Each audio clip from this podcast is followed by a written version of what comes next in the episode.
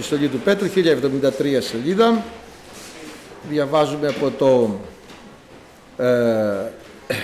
ε, 7 εδάφιο, 1073 Πέτρου, Α επιστολή Πέτρου, Α κεφάλαιο και 7ο εδάφιο, σελίδα 1073. Να συνδέσουμε λίγο και τα προηγούμενα. Είναι η δοκιμή της πιστεώς σας πολύ τιμιωτέρα ούσα παρά το χρυσίον των φθυρώμενων διαπυρός δε δοκιμαζόμενων ευρεθεί εις έπαινον και τιμή και δόξα όταν φανερωθεί ο Ιησούς Χριστός τον οποίον αν και δεν είδετε αγαπάτε εις τον οποίον αν και τώρα δεν βλέπετε αυτόν πιστεύοντες όμως αγαλιάστε με χαρά ανεκλάλητων και έντοξων απολαμβάνοντας το τέλος της πιστεώς σας τη σωτηρία των ψυχών περί της οποίας σωτηρίας εξεζήτησαν και εξηρεύνησαν οι προφήτε, οι προφητεύσαντες περί της χάριτος ή της έμελε να έρθει σε εσάς ερευνούντες η στήνα ή ποιον καιρών εφανέρωνε το εναυτής πνεύμα του Χριστού ότε προεμαρτύρει τα πάθη του Χριστού και τας μετατάφτα δόξας εις τους οποίους απεκαλύφθη ότι ουχή δι' αυτούς αλλά δι' εμάς υπηρέτουν αυτά τα οποία τώρα αγγέλθησαν προς εσάς δια των κηρυξάντων το Ευαγγέλιο εις εσάς εν πνεύματι Αγίο το αποσταλέντι από ουρανού εις τα οποία επιθυμούσι οι άγγελοι να παρακύψωσι. Είχαμε δει λοιπόν, ε, τη, είχαμε δει την κληρονομιά μας, έτσι έχουμε μια κληρονομιά άφθαρτη, αμύετη, αμάραντη, είναι κληρονομιά Θεού, μας, ε, το κληρονομούμε από τον Κύριο αυτά, κληρονομούμε την αιώνια ζωή, κληρονομούμε ό,τι έχει ο Θεός. Όπως είπαμε από τους γονείς μας, τι κληρονομήσαμε. Εγώ κληρονόμησα ας πούμε ε, ένα γερό υγιές σώμα. Ωραία κληρονομιά, δεν είναι και άσχημη. Άλλοι κληρονόμησαν καρδιακά νοσήματα. Γιατί ο μπαμπάς ήταν με πρόβλημα στην καρδιά και βγήκε και το παιδί με πρόβλημα στην καρδιά. Τι να κάνουμε; Κληρονομιά είναι αυτή. Κληρονομικά είναι αυτά. Άλλος κληρονόμησε από τον μπαμπά του πέντε σπίτια. Και άλλος κληρονόμησε χρέη. Κληρονομιά είναι. Εγώ είπαμε κληρονόμησα από τον μπαμπά μου ένα πολύ γερό σώμα. Πραγματικά υγιές, αθλητικό. Ήμουν αθλητής όταν ήμουν νέος, βλέπετε τώρα. Στα νιάτα. Και όμως κληρονόμησα από τον πατέρα μου επίσης κάτι όπως κληρονόμησα γερό σώμα, γερή κράση βλέπω καλά, ακούω καλά, περπατάω καλά, τρέχω, αντέχω όσο καλό και να κληρονόμησα από τον πατέρα μου κληρονόμησα και κάτι που δεν μπορούσε να το αποφύγω όπως κανένας δεν μπορεί να αποφύγει το DNA που υπάρχει μέσα του και η κληρονομικότητα περνάει από άνθρωπο σε άνθρωπο και από γενεά σε γενεά.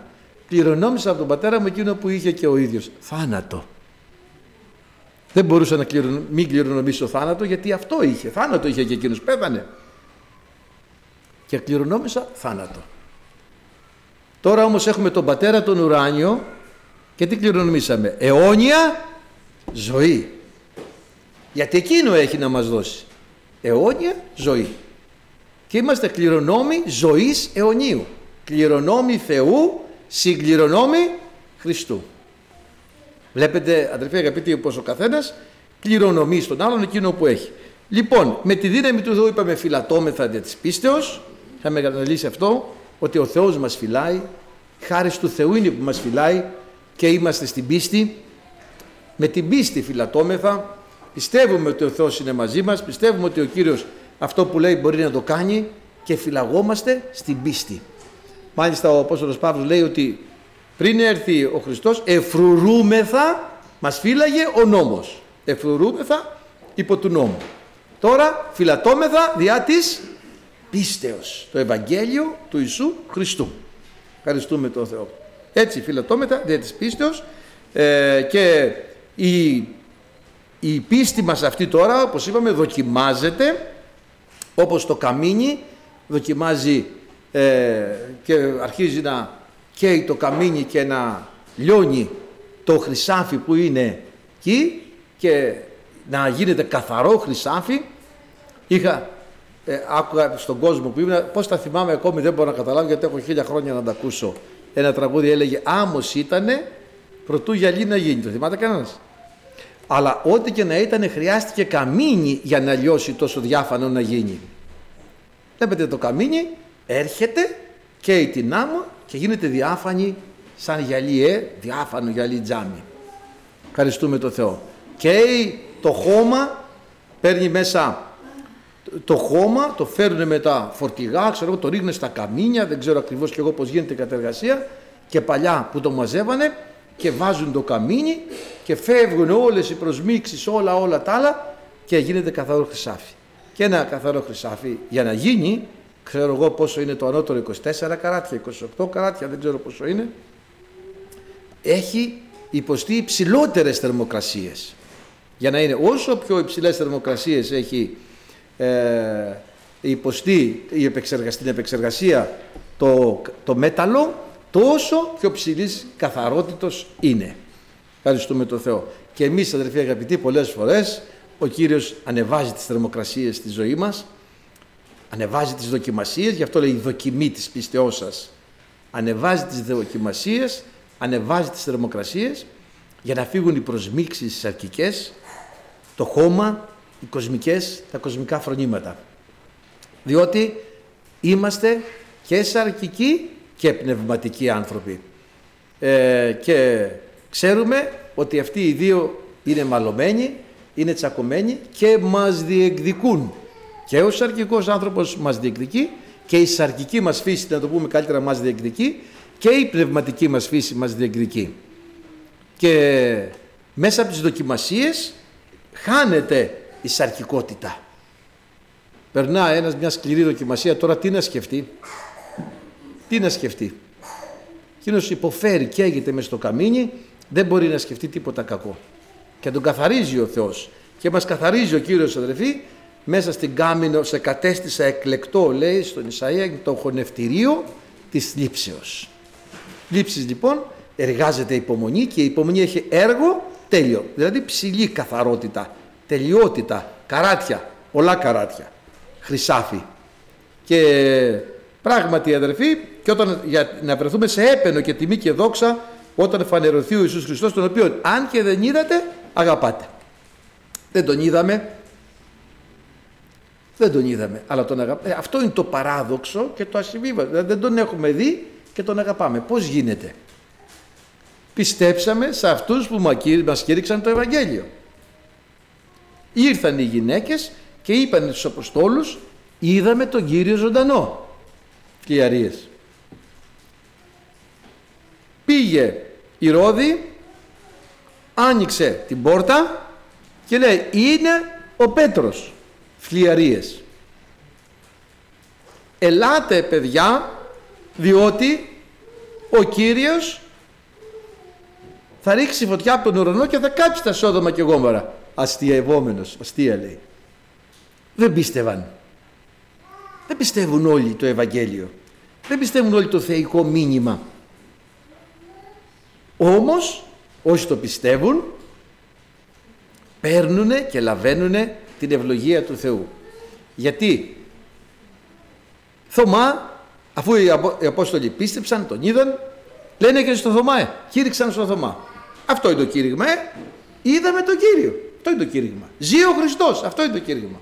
Μετανοήστε, ο Χριστός ζει και μας περιμένει να μας πάρει κοντά του. Θωμά είδαμε τον κύριο. Δεν σας πιστεύω. Και αν δεν τον δω, να βάλω το χέρι, το δάχτυλό μου στον τύπο των ήλων και τα λοιπά, δεν θα σας πιστέψω. Την άλλη Κυριακή, έλα Θωμά. Εγώ είμαι ο Κύριος. Ταυτότητα. Ε, ταυτότητα. Έλα, νάτι. Κανένας άλλος δεν έχει. Είχαμε πει την προηγούμενη φορά για τη μοναδικότητα της ταυτότητας του καθενός και θυμάστε που είπαμε για ψήφο, α δεν το είπαμε εδώ στο σταθμό το είπαμε, για ψήφο λευκή που θα μας δώσει ο Θεός, ψήφο εμπιστοσύνης που θα γράφει επάνω το όνομά μας και σε όλο τον ουρανό θα είναι μοναδικό και κανένας άλλος δεν έχει το ίδιο όνομα. Ούτε θα του τελειώσουν του Θεού τα ονόματα. Καλή τα πάντα, θυμάστε τον ψαλμό, ονομαστή. Καλεί τα πάντα ονομαστεί με το όνομά τους. Έχει όνομα για όλα. Στον ουρανό θα έχουμε ένα όνομα, θα το, μας το δώσει μια ψήφο λευκή. Τι είναι η ψήφος; είναι ένα όστρακο, ένα κεραμίδι, ένα κομμάτι, ψηφίδα που λέμε και τα λοιπά. Λευκή θα είναι εκείνη η ψήφος. Είναι η ψήφος, όχι ο ψήφος. Λοιπόν, και θα, η ψηφίδα, ε, θα μας το δώσει και θα γράφει πάνω το όνομά μας. Κανένας άλλος δεν θα το έχει. Ποιος είσαι εσύ, αυτός. Και πράγματι θα έχει και ο Κύριος την ταυτότητα. Κανένας άλλος δεν έχει τρύπες στα χέρια και στα πόδια και στην πλευρά. Κανένας. Γι' αυτό έλα Θωμά. Εγώ είμαι. Πάλι το χέρι σου. Το έβαλε ο Θωμάς και είπε ο Κυριός μου και ο Θεός μου. Δεν πίστεψε δεν πίστεψε που του είπανε ενώ δεν τον είδατε πιστέψατε λέει εδώ Θωμάς δεν πίστευε τον είδε και πίστεψε ο Κυριός μου και ο Θεός μου επειδή με είδες στο μα πιστεύεις. Μακάρι όχι δεν με είδαν. Και εμείς είμαστε από τους μακάριους. Ευχαριστούμε τον Θεό που δεν τον είδαμε. Δεν μας φανερώθηκε ο Χριστός. Αργότερα μπορεί στην πορεία μας όλοι να έχουμε κάποιες εμπειρίες. Και σίγουρα τα παιδιά του Θεού έχουν εμπειρίες. Ακόμη ακόμη αν δεν τον είδαν, τον ένιωσαν, τον μύρισαν, έτσι δεν είναι; Το άρωμα του Κυρίου πώς το έχουν, ε, το, με διάφορους τρόπους μπορεί να έχει γίνει αντιληπτή η παρουσία του Θεού, αδερφοί αγαπητοί, ανάμεσα στο λαό του. Και πράγματι, αν και δεν τον είδατε, τον αγαπάτε. Τον αγαπάμε τον Κύριο αδερφοί. Πάμε μια φορά που στον ύπνο μου Φώναζα. Δεν ξέρω τι είχα πάθει. Φώναζα. Αγαπώ τον Ιησού. Είμαι του Ιησού. Αγαπώ τον Ιησού Χριστό. Είμαι του Θεού. Αγαπώ τον Ιησού. Φώναζα, φώναζα δυνατά στον ύπνο μου. Στο ξύπνιο μου δεν τα λέω έτσι. Έχω εγωισμό. Αλλά στον ύπνο μου φώναζα. Αγαπώ τον Ιησού, αγαπώ τον Ιησού, αγαπώ Κύριε, αγαπώ, φώναζα, φώναζα. Και, και αν και δεν τον είδατε, τον αγαπάτε, λέει ο Ιωάννης τον είδαν εκείνοι οι Απόστολοι και τον, ε, τον, ε, χέρι Σιμών ψηλάφισαν περί του λόγου της ζωής. Έτσι, εμείς όμως δεν είμαστε από αυτούς που τον είδαμε τουλάχιστον στη φυσική του παρουσία αλλά πιστέψαμε σε αυτούς που μας κήρυξαν το Ευαγγέλιο. Εν πνεύματι Αγίο. Μην και πράγματι αν και δεν τον είδατε τον αγαπάτε. Γιατί βλέπετε αδερφοί αγαπητοί δεν περπατάμε δια της όψεως αλλά περπατάμε δια της πίστεως. Μπορεί να ήρθαμε σήμερα εδώ και κανένας να μην είδε τον Ιησού. Μπορεί να μην τον είδαμε με τα μάτια μας, είμαστε σίγουροι ότι είναι εδώ. Όπου είναι δύο ή τρεις συνηγμένοι στο όνομά μου, είμαι και εγώ, είναι το μέσο αυτών. Περπατάμε δια της πίστεως, όχι δια της όψεως. Ο δε Απόστολος Παύλος όταν θεσπίζει και ορίζει τι είναι πίστη, λέει είναι δε πίστης, τι είναι η πίστης, ελπιζομένο έλεγχος πραγμάτων μη βλεπομένων. Δεν βλέπουμε, αλλά είμαστε σίγουροι και έχουμε πεποίθηση ότι είναι εδώ ο Κύριος και ας μην τον βλέπουμε με τα φυσικά μας μάτια. Αυτό είναι η πίστη. Περιπατούμε δια της πίστεως, αν και δεν τον είδατε, τον αγαπάτε. Και τον αγαπάμε γιατί εκείνος μας αγάπησε πρώτος και ξέρετε αδερφοί αγαπητοί, να σε πλησιάσει ένας και να σου δώσει αγάπη Ξέρετε ότι είσαι σκλάβος κατευθείαν και εσύ θες να ανταποκριθείς σε αυτή την αγάπη. Ήταν ένας νέος και έλεγε αδερφή, σε αυτή την κατάσταση που είμαι, μια κοπέλα να έρθει και να μου πει σ' αγαπάω, αμέσως λέει την πήρα. Γιατί, γιατί αισθάνεται ότι θέλει να νιώσει την αγάπη. Ξέρετε, ο άνθρωπος έχει αγάπη, έχει ανάγκη, το ρήμα αγαπώ είναι από α ξεκινάει σε ω τελειώνει, αγαπώ στα ελληνικά. Και έχει ανάγκη και από το αγαπάν και από το αγαπά. Και να αγαπά και να αγαπιέται. Και από το αγαπάστε, έτσι. Θέλει και να αγαπάει και να αγαπιέται. Έτσι λοιπόν, αφού μας αγάπησε, αμέσως θέλουμε να ανταποκριθούμε σε αυτή την αγάπη. Και πώς μας αγάπησε, έστειλε τον ιό του, τον μονογενή, να μην απολεστεί καθένας που πιστεύει σε αυτόν, αλλά να έχει αιώνια ζωή.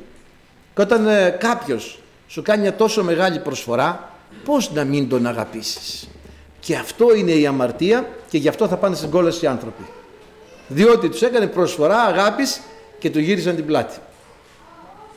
Σας αγαπάω τόσο πολύ. τίποτα κάνεις δεν με αγαπάει.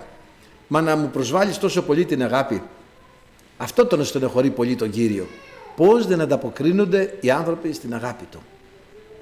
Γι' αυτό η μεγαλύτερη αμαρτία μετά την ασυγχώρητη δεν είναι η μοιχεία πορνεία καθαρσία.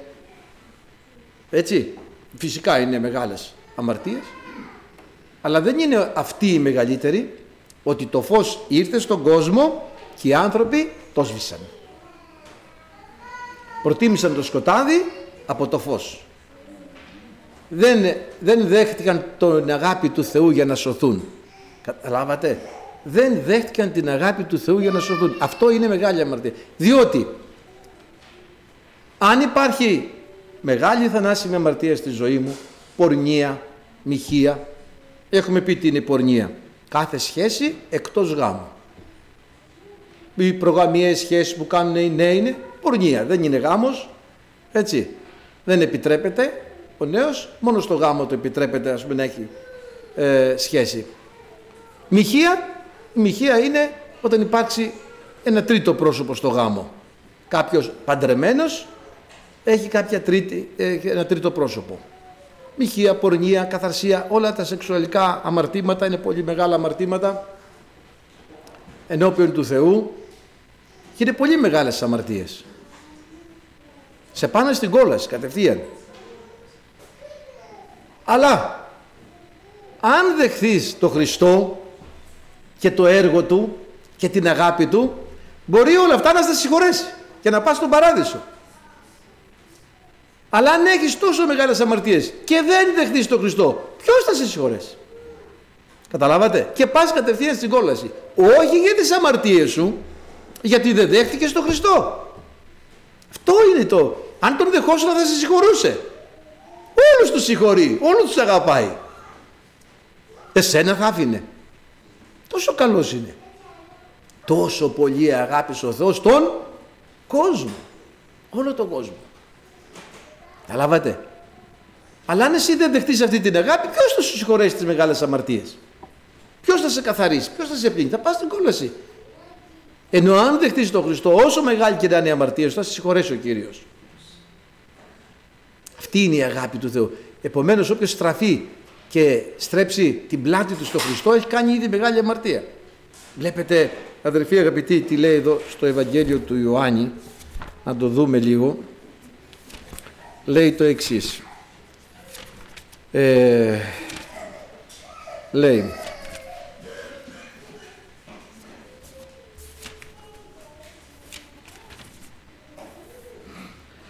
είπαμε ο πατέρας αγαπά τον Υιό λέει. Και όλα τα έδωσε στο χέρι του στον Υιό του έδωσε εξουσιοδότηση αντί εμού. Ό,τι πεις εσύ θα γίνει. Ξέρετε υπάρχουν μεγάλες εταιρείες ας πούμε οι οποίοι είναι οι ιδιοκτήτες αλλά αυτοί είναι είτε στις Σεϊχέλες είτε είναι κάνουν διακοπές στα Κανάρια νησιά είτε ξέρω εγώ οπουδήποτε και έχουν αφήσει στο πόδι τους ένα στέλεχος το οποίο κάνει τα πάντα. Μόνο αυτό, αυτός κάνει τα πάντα. Ο άλλος μόνο ιδιοκτήτης είναι για να μαζεύει τα λεφτά τα κάνει όλα. Γενικός διευθυντής, ε, πώς τον λένε, σύμβουλος, ε, ξέρω πώς τους λένε αυτούς. Ε, του στελέχη τα μεγάλα, COO, κάπως έτσι. Και αδερφοί αγαπητοί κάνουν τα πάντα. Δεν ρωτάνε κανέναν. Αυτοί ερωτώνται για όλα και αποφασίζουν για όλα. Τους έχει εξουσιοδοτήσει ο ιδιοκτήτης. Έτσι είναι. Ο Χριστός κάνει τα πάντα έχει από τον πατέρα, πάντα παρεδόθησαν οι σεμαία από τον πατέρα, τα πάντα. Είναι στου Χριστού το χέρι. Και εσύ είσαι στου Χριστού το χέρι. Και να ξέρεις, ζωγραφισμένος. Ιδού επί των παλαμών μου σε ζωγράφισα. Και δεν είσαι στο χέρι του Χριστού για να σε πνίξει. Είσαι για να σε φυλάξει, να σε σώσει. Είσαι να σου δώσει αιώνια ζωή. Αυτό θέλει ο Κύριος. Λοιπόν, τα πάντα παρεδόθησαν, ο πατήρ αγαπά τον Υιό και τα άδωκε όλα στο χέρι του. όποιος πιστεύει στον Υιό, βλέπετε τι είπαμε πριν, φυλατόμεθα δια της πίστεως, τι άλλο είπαμε πριν, ότι αν και δεν τον είδαμε, τον πιστεύουμε, τον αγαπάμε, δια της πίστεως περπατάμε, όποιος πιστεύει στον Υιό έχει ζωή αιώνιον. Αδερφοί έχουμε ζωή αιώνιον. Πιστεύουμε στον Υιό του Θεού. Μας αγάπησε ο Κύριος και αγαπάμε τον Κύριο. Μπορεί να έχουμε ελαττώματα, μπορεί να έχουμε αδυναμίες. Θα ζητήσουμε από τον Κύριο να μας ελευθερώσει, να μας καθαρίσει, μας εργάζεται το Πνεύμα του Θεού. Αλλά πιστεύουμε και έχουμε τον αγώνα μας να κρατηθούμε σύμφωνα με το Λόγο του Κυρίου. Να μην φύγουμε στην πλάνη, να μην φύγουμε στην αμαρτία, να μην φύγουμε στον κόσμο, να μην φύγουμε στη σαρκικότητα, να δούμε τι λέει ο Λόγος μας ενδιαφέρει πάρα πολύ και εξετάζουμε τα πάντα. Δεν μπορεί κάποιος να πει επειδή πιστεύω αλλά είμαι στην αμαρτία, έτσι και τα δαιμόνια πιστεύουν. Δεν είναι αυτό πίστη. Επειδή απλά πιστεύω την ύπαρξή του, πιστεύω έχει μια ακολουθία από πίσω. Σημαίνει πιστεύω, πράττω, εκτελώ και κάνω το θέλημά του. Αυτό πάει να πει πιστεύω, έτσι. Λοιπόν, όποιος πιστεύει στον Υιό έχει ζωή αιώνιον. Όποιος όμως απειθεί στον Υιό δεν θα δει ζωή. Μόνο επειδή απειθεί. Μόνο επειδή του τρέφει νότα. Αλλά η οργή του Θεού μένει επάνω του. Δεν βλέπει ζωή. Λοιπόν, αν και δεν είδατε, αγαπάτε. Αν και δεν το βλέπετε, πιστεύοντες όμως σε Αυτόν, αγαλιάστε με χαρά, ανεκλάλητο και ένδοξο. Φίλοι αγαπητοί, επειδή πιστεύουμε, παίρνουμε χαρά στη ζωή μας. Μπορεί να μην πηγαίνουν όλα καλά. Και να σας πούμε και κάτι αδερφοί, σε ποιον πάνε όλα καλά; Πόσα προβλήματα φανερώνονται κάθε μέρα; Πόσες δυσκολίες; Όμως αδερφοί δεν μπορεί να μας καλύψει κάτι τη χαρά μας. Και εν μέσω θλίψεων έχουμε χαρά. Ξέρετε τι έλεγε ο αδερφός ο Κυριανάκης, θυμάστε τι έλεγε; Ο οποίος το ζούσε κιόλας και το βίωνε, δεν το έλεγε έτσι όταν ρωτούσαμε τι κάνεις αδερφέ πως είσαι, τι να κάνω έλεγε. Προσπαθώ να στενοχωρηθώ και δεν μπορώ. Το θυμάστε; Προσπαθώ να στενοχωρηθώ και δεν μπορώ έλεγε. Και το εννοούσε.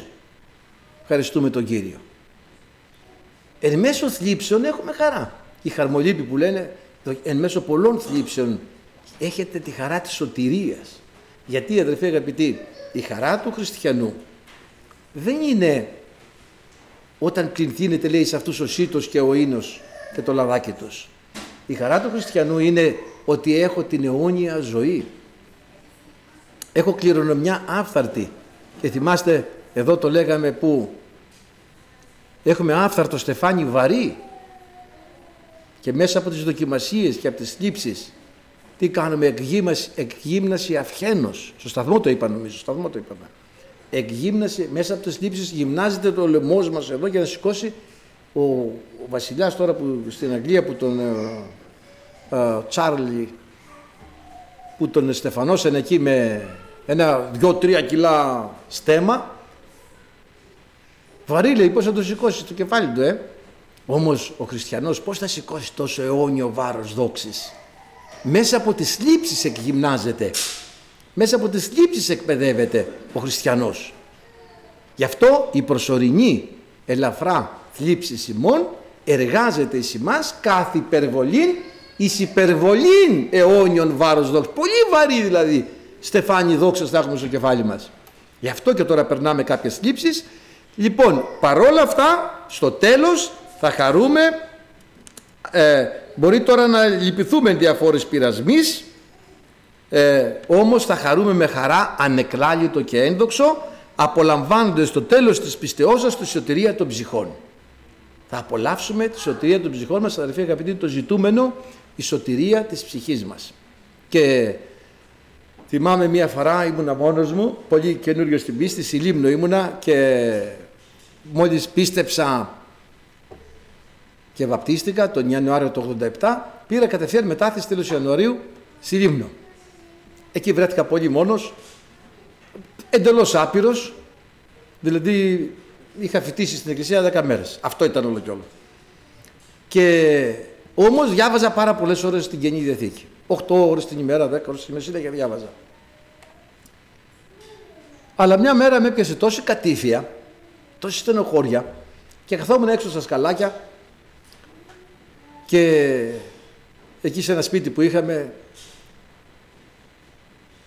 και έλεγα και τι έγινε που σώθηκα; Εγώ δεν κατάλαβα τίποτα, λέω έφυγα. Λένε εκεί κάτω στην Αθήνα που ήμουνα, είχα βαπτιστεί. Εκεί που ήμουνα λέγανε τη σωτηρία της ψυχής, τη σωτηρία της ψυχής. Εντάξει, εγώ δεν ξέρω τώρα λέω αν. Ήμουνα λίγους μήνες θα ήμουνα εκεί, δηλαδή είχα, σας λέω, πήγα αμέσως. Και για τη σωτηρία της ψυχής έλεγα, εντάξει, εγώ δεν κατάλαβα τι είναι η σωτηρία της ψυχής και τι και τι. Και εκεί όπως καθόμουν, ντά ένα στερεοφωνικό πρωτοψάλτη, η σωτηρία της ψυχής είναι πολύ μεγάλο πράγμα. Σοκαρίστηκα αδέρφια, ε. ε αυτή πρέπει να το λέει, ε. Σοκαρίστηκα. Πετάχτηκα μέχρι επάνω. Μου μίλησε ο Θεός με ένα στερεοφωνικό, δεν ξέρω ποιος το έβαλε, στο διαπασόν. Γιατί είχα αμφιβολίες και ήμουν μόνος μου. Αλλά δεν ήμουν μόνος μου, κάποιος ήταν εκεί. Και με άκουγε και μου απήντησε με έναν ωραίο τρόπο.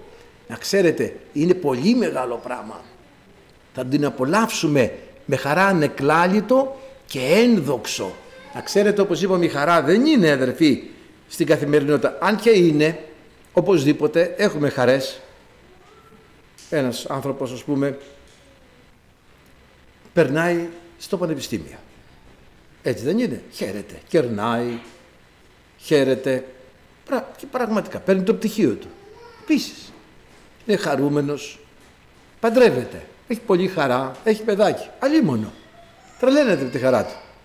Έχει εγγονάκι, ξετρελαίνεται από τη χαρά του. Έτσι δεν είναι. Και όλα αυτά. Έχει χαρές. Δεν είναι αυτό όμως. Η σωτηρία της ψυχής είναι πολύ μεγάλη χαρά. Να φανταστείτε αδερφοί αγαπητοί ότι ο Θεός απορώ πως μερικοί κρίνουν και λένε ότι κάποιος για να είναι χριστιανός καλός πρέπει να μην γελάει ποτέ, να είναι μουρτζούφλης, να είναι σχηθροπός, να είναι... Δεν μπορώ να το καταλάβω. Μία αδερφή ευλογημένη, ακόμα ήταν κοπέλα στα Λιώσια και μου το έχει ομολογήσει η ίδια, μετά έγινε πολύ ευλογημένη αδερφή, από τους πιο πνευματικούς ανθρώπους που έχουν γνωρίσει τη ζωή μου είναι αυτή η αδερφή, έχει φύγει για τον Κύριο και μου λέει, θυμάμαι που ήμουν στα Λιώσια, εκεί μένανε και είχα βγει στα χωράφια να μαζέψω χόρτα. Και όπως μάζευε χόρτα πιάνει μια βροχή. Και εκεί ήταν ένα εκκλησάκι. Από εκείνα τα μικρά εκκλησάκια που χωράνε δυο-τρει άνθρωποι μέσα. Και τρέχω να κρυφτώ να, να μην βραχώ, να περάσει η βροχή και όπως κάθισα λέει εκεί έβλεπα τους Αγίους γύρω γύρω ξερακιανούς κατάμαυρους αδύνατους, καχεκτικούς και όλος σαν σκηθροποί και όλος σαν λυπημένοι. Και ενώ ήμουν λέει 15 χρόνων, 17 χρόνων πόσο ήταν, κάνει μια προσευχή εκείνη την ώρα. Και λέει Θεέ μου, άμα είναι έτσι Άγιοι, εγώ δεν θέλω να γίνω έτσι. Και αργότερα πίστεψε και έγινε μια ευλογημένη αδερφή. Ο χριστιανός δεν πρέπει να είναι σκηθροπός, πρέπει να είναι χαρούμενος. Οπωσδήποτε και στις λήψεις θα στεναχωρηθούμε, θα περάσουμε μια σχηθροπότητα, δεν το συζητάμε, αλλά όχι είναι μια κατάσταση. Δηλαδή, ο, να φανταστείτε αδερφοί, όταν ο Λόγος του Θεού προσδιορίζει και δίνει τα χαρακτηριστικά της Βασιλείας των Ουρανών, το εν τρίτον, το ένα εκ των τριών, να μην πούμε το εν τρίτον, τι είναι; Η Βασιλεία του είναι χαρά, το πρώτο κιόλας. Η Βασιλεία του είναι χαρά, ειρήνη και δικαιοσύνη εν πνεύματι Αγίου. Αν η βασιλεία του είναι αυτά τα τρία και το πρώτο εκ των τριών είναι η χαρά, φανταστείτε πόσο σημαντικό πράγμα είναι η χαρά στη ζωή του χριστιανού. Και χαρά ανεκλάλητη και ένδοξη. Και αδερφοί αγαπητοί, επειδή αυτή η χαρά δεν μπορεί να είναι φυσική επεξεργασία και φυσικό αποτέλεσμα, είναι καρπός του Αγίου Πνεύματος. Μάλιστα είναι το τελευταίο σκαλοπάτι πριν το Θεό. Η χαρά για τον καρπό του Αγίου Πνεύματος είναι το τελευταίο σκαλοπάτι πριν το Θεό. Ποιος είναι ο καρπός του Πνεύματος, ο δε καρπός του Πνεύματος είναι αγάπη. Ποιος είναι αγάπη, Ο Θεός. Ο Θεός είναι αγάπη. Πάει το πρώτο. Ο καρπός του πνεύματος είναι αγάπη, μετά χαρά. Αμέσως μετά το Θεό είναι η χαρά. Είναι ο καρπός του Αγίου Πνεύματος. Η χαρά. Δεν μιλάμε για τη φυσική χαρά. Όπως είπαμε υπάρχουν και αυτές. Οι φυσικές χαρές. Αλλά μιλάμε για την πνευματική χαρά. Αδερφοί αγαπητοί, η οποία πνευματική χαρά είναι καρπός του πνεύματος και είναι συστατικό της Βασιλείας των Ουρανών. Αυτό θέλουμε. Θα χαρείτε με χαρά ανεκλάλητη και ένδοξη απολαμβάνοντες το τέλος της πιστεώς σας τη σωτηρία των ψυχών σας. Στο τέλος δηλαδή απολαμβάνουμε, στο τέλος θα απολαύσουμε, θυμάστε που είχαμε πει την προηγούμενη φορά, τη σωτηρία των ψυχών μας. Λοιπόν, αλλά τώρα, σίγμα 22 Ρωμαίος, 998, αλλά τώρα ελευθερωθέντες από τις αμαρτίες και δουλοθέντες εις των Θεών έχετε τον καρπό σας εις αγιασμών το δε τέλος ζωή αιώνιος.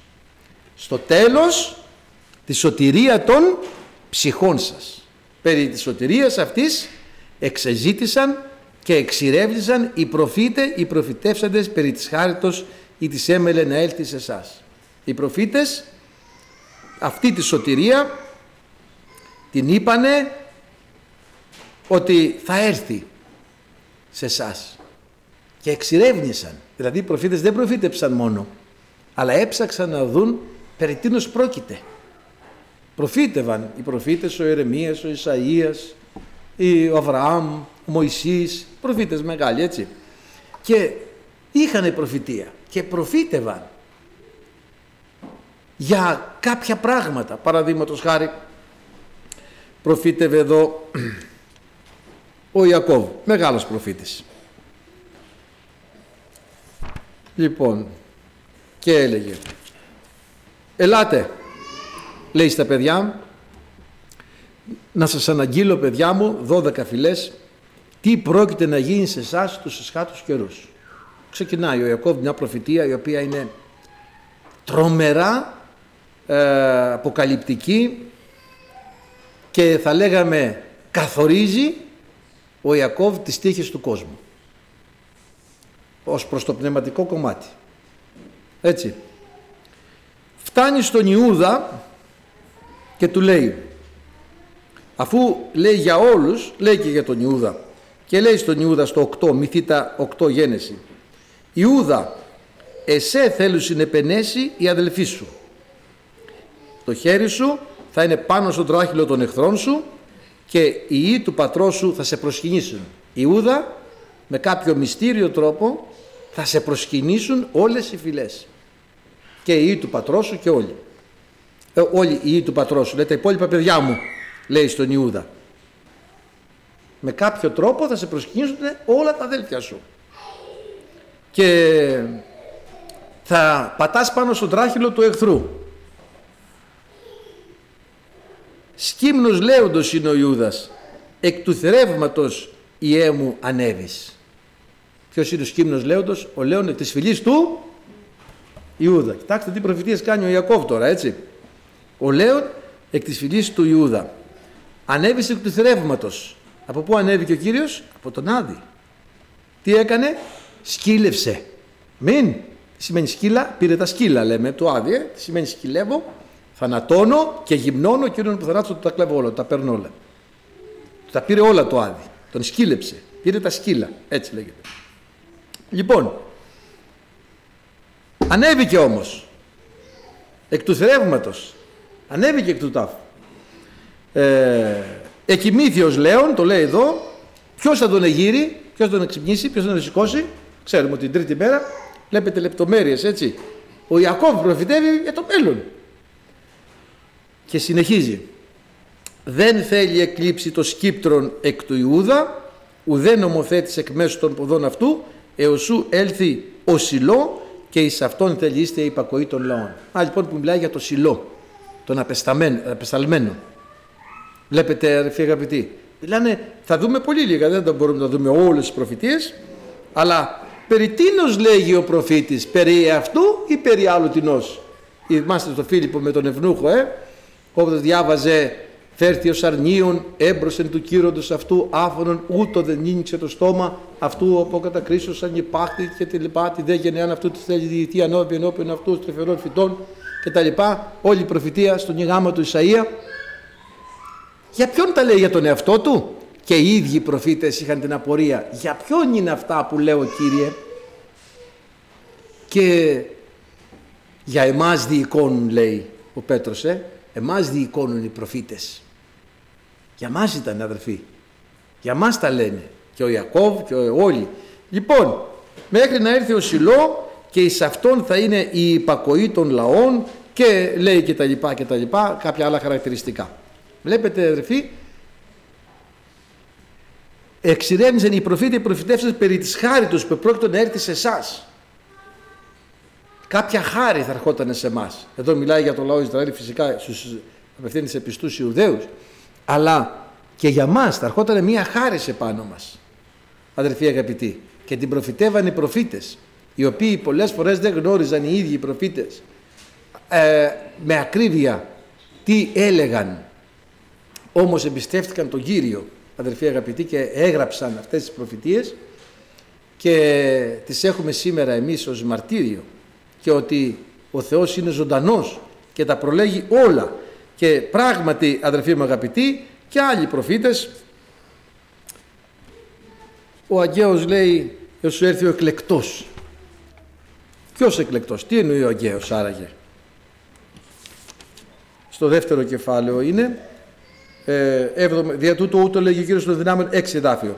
Έτι άπαξε με το λίγο εγώ θέλω εσύ στον ουρανό και τη γη και τη θάλασσα και την ξηρά.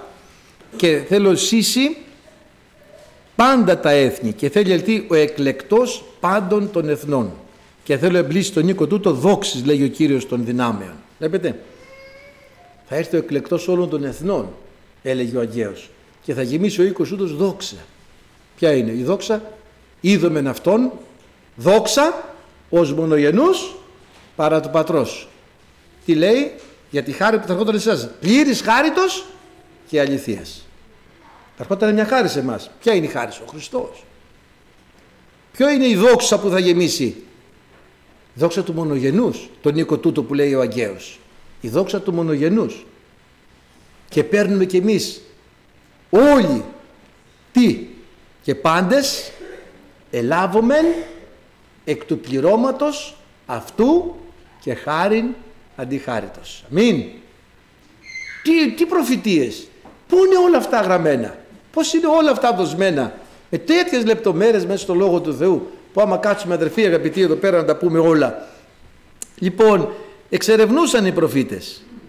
Πότε θα είναι αυτά; Γιατί ερευνώντας στην αϊπίων καιρών εφανέρωνε το εναυτής πνεύμα του Χριστού. Το πνεύμα του Χριστού ήταν μέσα τους. Μα υπήρχε ο Χριστός. Τότε υπήρχε ο Χριστός. Αδερφοί αγαπητοί. Αλλήμωνο.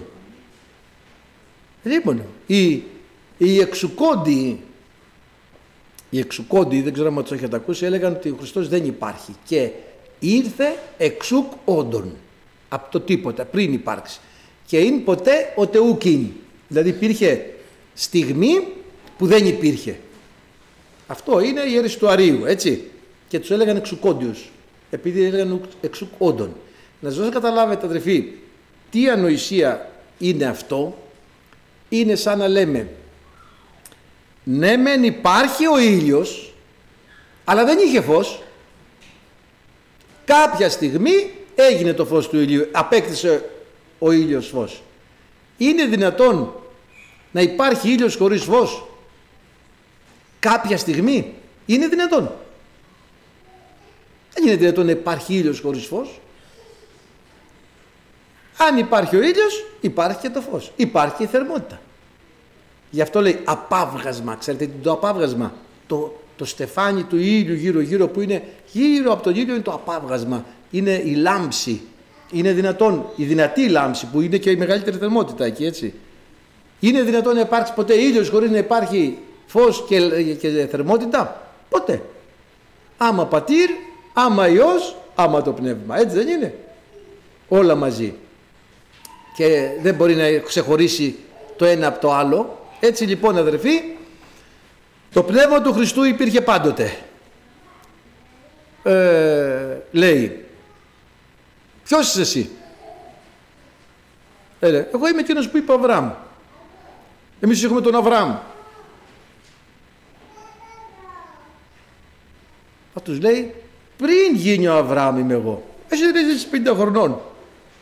Ο Αβραάμ είχε την αγαλίαση ε, να είδει την ημέρα την εμή και είδε και χάρη.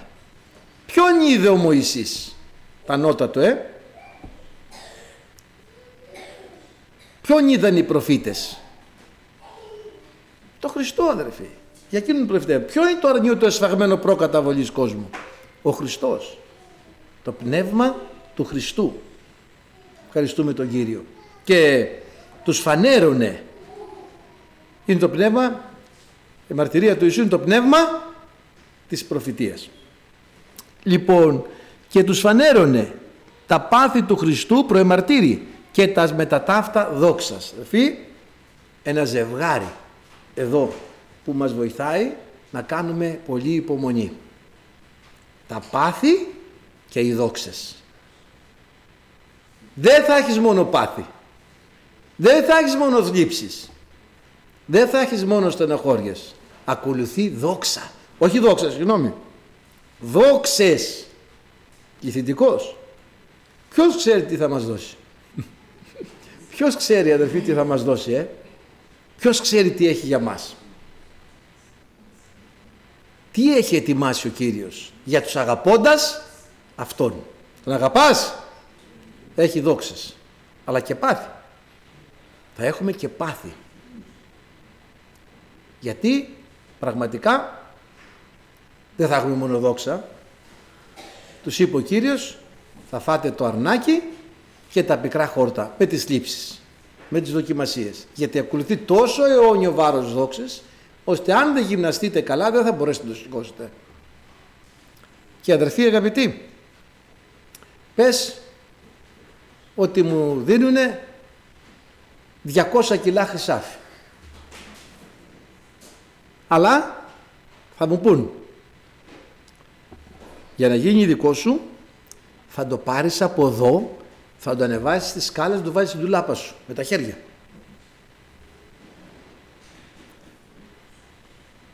Εσείς τι λέτε, θα μπορέσω να το κάνω; 100% θα πάω στον Πύρο Δήμα και θα αρχίσω αναβολικά, γυμναστική, πρωτεΐνες, παίρνουν κάτι κουβάδες τέτοιους και λέει δεν ξέρω τι έχουν μέσα πρωτεΐνες, κράου, καταπίνουν, καταπίνουν, γίνονται. Θα προπονηθώ, θα υδρώσω, θα ξαναπροπονηθώ. Δεν θα με γνωρίζετε σε ένα μήνα. Και το χρυσάφι θα το έχω βάλει εκεί που πρέπει. Γιατί; Δεν θα μπορέσω να το σηκώσω αν δεν προπονηθώ πολύ.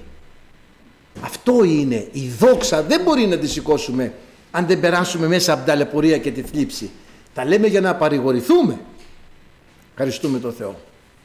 Για να ξέρουμε ότι αυτά που περνάμε θα εξαργυρωθούν. Αδερφοί αγαπητοί θα εξαργυρωθούν με πολύ χρυσό, με πολύ δόξα, με πολύ ευλογία από το Θεό. Κάντε υπομονή στις θλίψεις. Στην θλίψη υπομένοντες. Θα κάνουμε υπομονή. Δεν μπορούμε να σηκώσουμε το βάρος. Πρέπει να κάνουμε προπόνηση πολύ. Εγώ πιστεύω ότι 200 κιλά τα καταφέρνουν και τώρα. Δηλαδή άμα κάνουν λίγες μέρες προπόνηση θα τα σηκώσω. Ε, ο πρωταθλητής είναι 400. Πόσα, δεν ξέρω πόσα σηκώνει, 300, 400. Τέλος πάντων και τα 200 δεν είναι λίγα.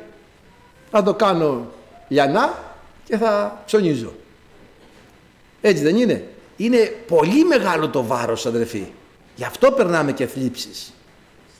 Όμως η καρδιά μπορεί να γυρίσει ανάποδα και ο άνθρωπος να μην δεχθεί τα πάθη και να θέλει τις δόξες.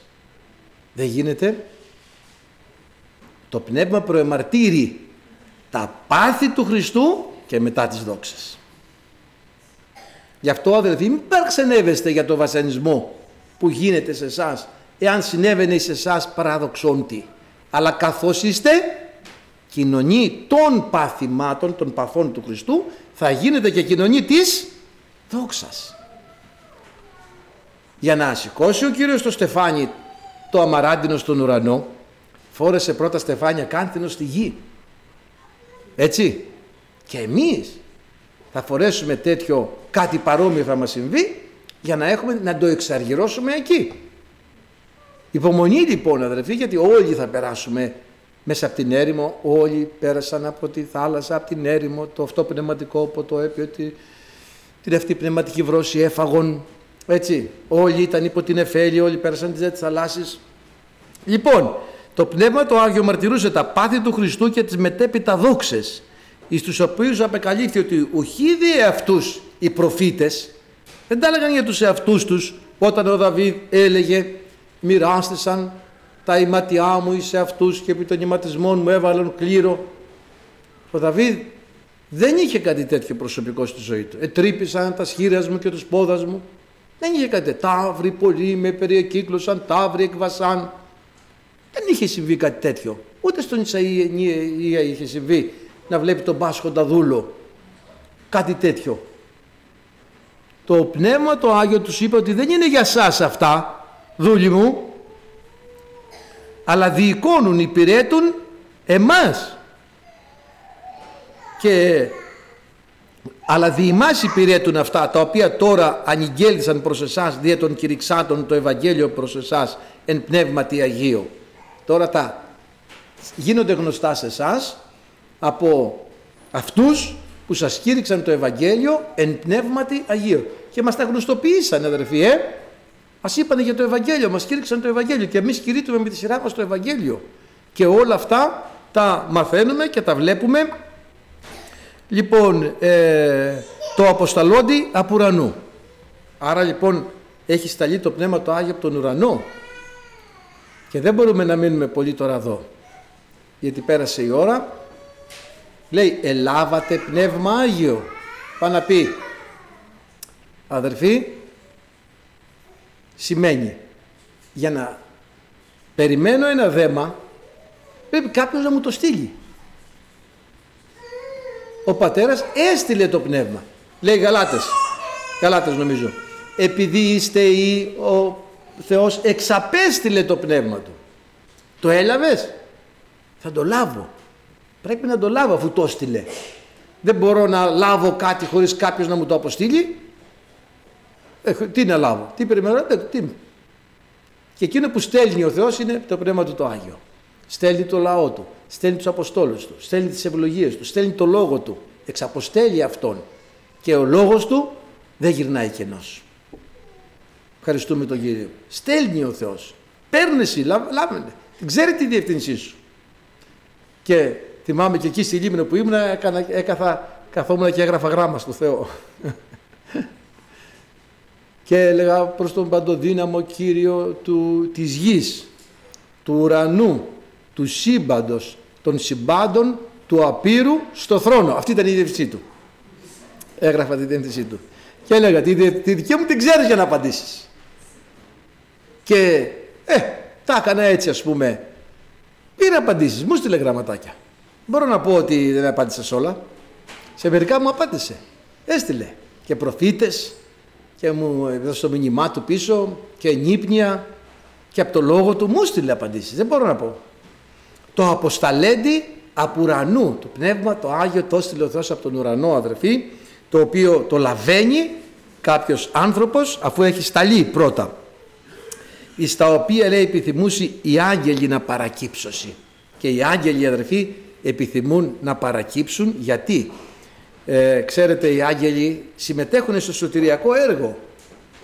Άγγελος πήγε στη Μαριά με την Ευαγγελίση, άγγελοι πήγανε στους ε, ποιμένες που έβουσκαν το πίμνιο τη νύχτα, άγγελος φανερώθηκε στον Κορνίλιο, έτσι. Και πάρα πολλές ε, τέτοιες περιπτώσεις υπάρχουν. Άγγελος ας πούμε στον ε, Ζαχαρία ε, και οι άγγελοι παρακύπτω, ξέρετε σημαίνει παρακύπτω; Λέει παρακύπτω σημαίνει σκύβω κάπως για να παρατηρήσω επιμελώς, για να παρατηρήσω με προσοχή ή κοιτάζω κάπως έτσι, να δω τι γίνεται. Σκύβω και κοιτάζω έτσι κάπως. Για να δω τι ας πούμε παρακύπτω. Και οι άγγελοι παρακολουθούν, συμμετέχουν αλλά και παρατηρούν και παρακύπτουν να δουν αυτά τα οποία συμβαίνουν στο λαό του Θεού δια του Πνεύματος του Αγίου που στάλθηκε από τον ουρανό αδερφοί αγαπητοί. Και πράγματι έκυψε ο Κύριος εξ ουρανού και είδε, έσκυψε, παρέκυψε. Και έτσι αδερφοί αγαπητοί και οι άγγελοι θέλουν να δουν, συμμετέχουν και βλέπουν γιατί οι άγγελοι συμμετέχουν στο σωτηριακό έργο στη ζωή σου, σε φυλάνε και όταν εσύ σώθηκες προς τιμήν σου κάνανε πανηγύρι στον ουρανό και λέγανε σήμερα είναι το Αγίου Γεωργίου, σώθηκε ο Γιώργος. Πανηγύρι του Αγίου Γεωργίου. Αύριο σώθηκε ο Βασίλης, πανηγύρι του Αγίου Βασιλείου. Οι άγγελοι το κάνανε. Χαρά γίνεται στον ουρανό με, μεταξύ των αγγέλων του Θεού, ε, το λέει. Δια έναν αμαρτωλό μετανοούντα παρά για ενενήκοντα εννέα δικαίους που δεν έχουν συχρία μετανοίας. Αμήν. Θεός να ευλογήσει.